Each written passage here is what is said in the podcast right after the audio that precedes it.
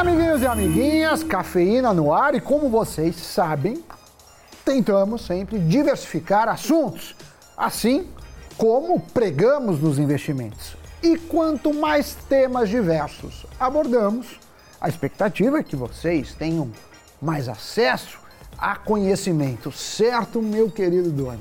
Salve pessoal, salve Sammy Boy. Pois é, hoje nós vamos falar sobre peer-to-peer lending. Vocês já ouviram a respeito desse assunto?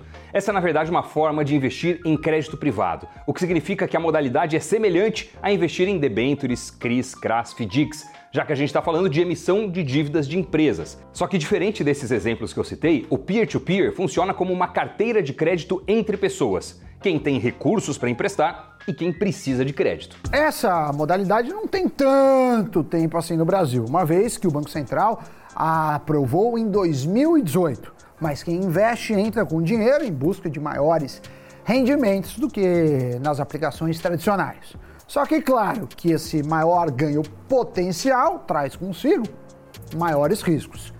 E riscos aqui é risco de calote, ou seja, de tomar o cano. É, se isso acontece, a plataforma por onde foi feita a transação peer-to-peer -peer tenta, por meios legais, reaver o valor, mas não há garantias. Daí o maior risco, uma vez que quem vai ficar no preju será o investidor. Não tem um FGC como escudo, como acontece nas LCIs e LCAs. Por isso que no peer-to-peer -peer a recompensa vem em forma de retornos mais elevados. Daí a necessidade de muitos pontos serem avaliados antes de partir para esse tipo de investimento. Você já tem uma carteira bem montada com diferentes ativos?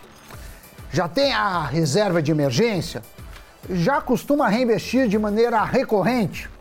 Uma vez que essas etapas foram preenchidas, o indicado é investir na modalidade apenas um dinheiro que você não vai precisar no curto prazo.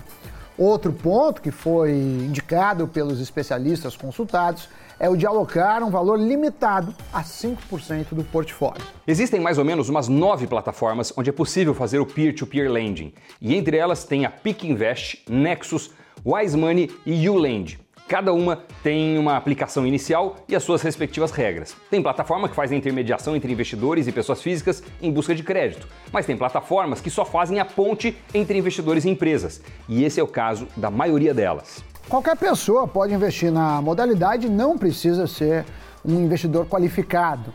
Cada plataforma tem um valor mínimo exigido para o aporte e as empresas que vão tomar o crédito são de portes e setores distintos.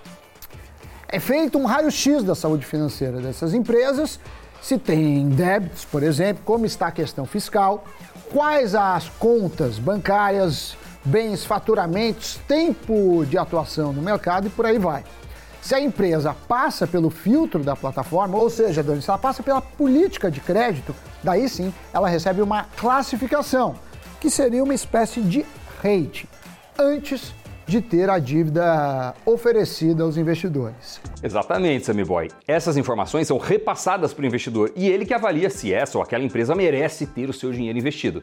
Daí, quanto mais arrojado for o perfil de investidor, mais dívidas de alto risco ele pode pegar, justamente para que o retorno seja maior. Já para os que gostam de tomar menos risco, são oferecidas empresas de melhor classificação ou menor risco de crédito. Agora, conforme foi analisado o crédito dessa empresa, isso vai designar os juros cobrados e os prazos do financiamento. No caso da plataforma Pick Invest, a empresa precisa ter ao menos 24 meses de operação e faturar no mínimo 600 mil ao ano, além de não ter restrições de crédito mas outras plataformas operam de formas distintas. Cada uma faz a sua avaliação e suas regras em relação às empresas. Toda essa operação é feita com a emissão de um CCD, que é Cédula de Crédito Bancário. Emissão essa feita pela empresa que está pegando o empréstimo ela que assume o compromisso de pagamento ao investidor. Já no caso das plataformas, na maioria das vezes, elas são registradas no Banco Central como uma CEP, que é Sociedade de Empréstimo entre Pessoas, e por isso que podem fazer essa intermediação. Nossa equipe conversou com o fundador da Pic Invest, que é o Leonardo Coelho da Fonseca. Segundo o executivo, considerando a inadimplência total da carteira, que está em 12%, o investidor tem hoje um retorno médio de CDI mais 11%. No entanto, ele ressalta que a fintech de crédito tem 28 diversificações de rating, onde a taxa mais conservadora, né, para as empresas que têm uma melhor qualidade de crédito, é de 1,67% ao mês de retorno. Já as de maior risco oferecem até 8% ao mês. A plataforma opera há cinco anos no mercado e intermedia crédito apenas para pequenas e médias empresas. Ao menos 105 milhões de reais já foram concedidos em créditos para PMS que faturam de 600 mil ao ano até 30 milhões de reais por mês. O setor dessas empresas varia de indústria, varejo, serviços, entre outros. 1.300 empresas já foram atendidas e 70% da concentração das operações estão em São Paulo. Agora cabe ao investidor que está lá navegando na plataforma identificar qual empresa, risco e retorno estimado vão de encontro com o seu perfil. Mas acho que vale ressaltar que 85% da filtragem das empresas feita pela plataforma é automatizada. Já 15% é feito de forma manual, isso segundo o próprio Fonseca. Nesse último caso, as empresas em busca de crédito passam por uma esteira de aprovação via comitê, seja, Doni, por conta de alguma inconsistência de dado ou algum número que precisa ser explorado. De qualquer forma, de se aprovadas, daí sim será determinada a taxa final, prazo e volume de dinheiro levantado. A empresa então sobe pela plataforma para que os investidores possam investir ou não, né? Pelo menos fica lá na prateleira. Mas segundo o economista e sócio da Bicap, o Luciano Camargo, a qualidade da informação dessas empresas em busca de crédito é outro risco em si. Isso porque é diferente quando um balanço financeiro é auditado. E no caso das plataformas utilizarem algoritmos que automatizam esse processo, acaba ficando a dúvida sobre a qualidade dessa análise. Cada plataforma utiliza uma régua para fazer o seu rating e as regras não são iguais. Logo, a qualidade de informação é diferente entre elas. Outro ponto levantado é qual o motivo que leva essas PMS buscarem fora dos grandes bancos os empréstimos. Seria por conta dos juros menores? Porque fora dos bancos dá para levantar mais dinheiro?